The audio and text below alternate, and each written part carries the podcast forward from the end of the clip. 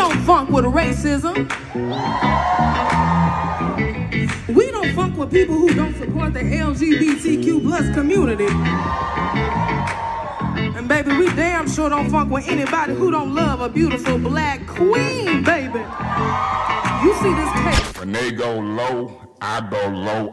You don't let nobody act black and then go home and be white. I got two pistols and a pit bull. Me. That's all I need. It only takes a little bit of white brainwash to activate the coon chip in the average Negro. You think Harriet Tubman was walking around with a fucking nice shiny fucking dress on with a fucking crown on her head when she was taking slaves?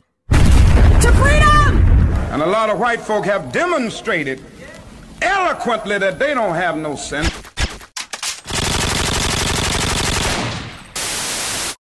Are you tired of seeing the world through a whitewashed or Eurocentric lens?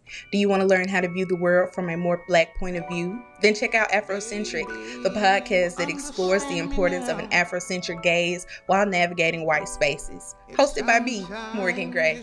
Each episode features thought provoking conversations on black culture, black perspectives, as well as the black experience. Because here, we understand that black lives are not a monolithic experience and there is more than one way to view it. Our goal is always to advocate, discuss, and inform black Americans about the importance of evolving past their perspectives through an Afrocentric lens. Subscribe to Afrocentric today on your favorite podcast platform and join the conversation on social media using hashtag Afrocentric. I'll talk to you guys soon.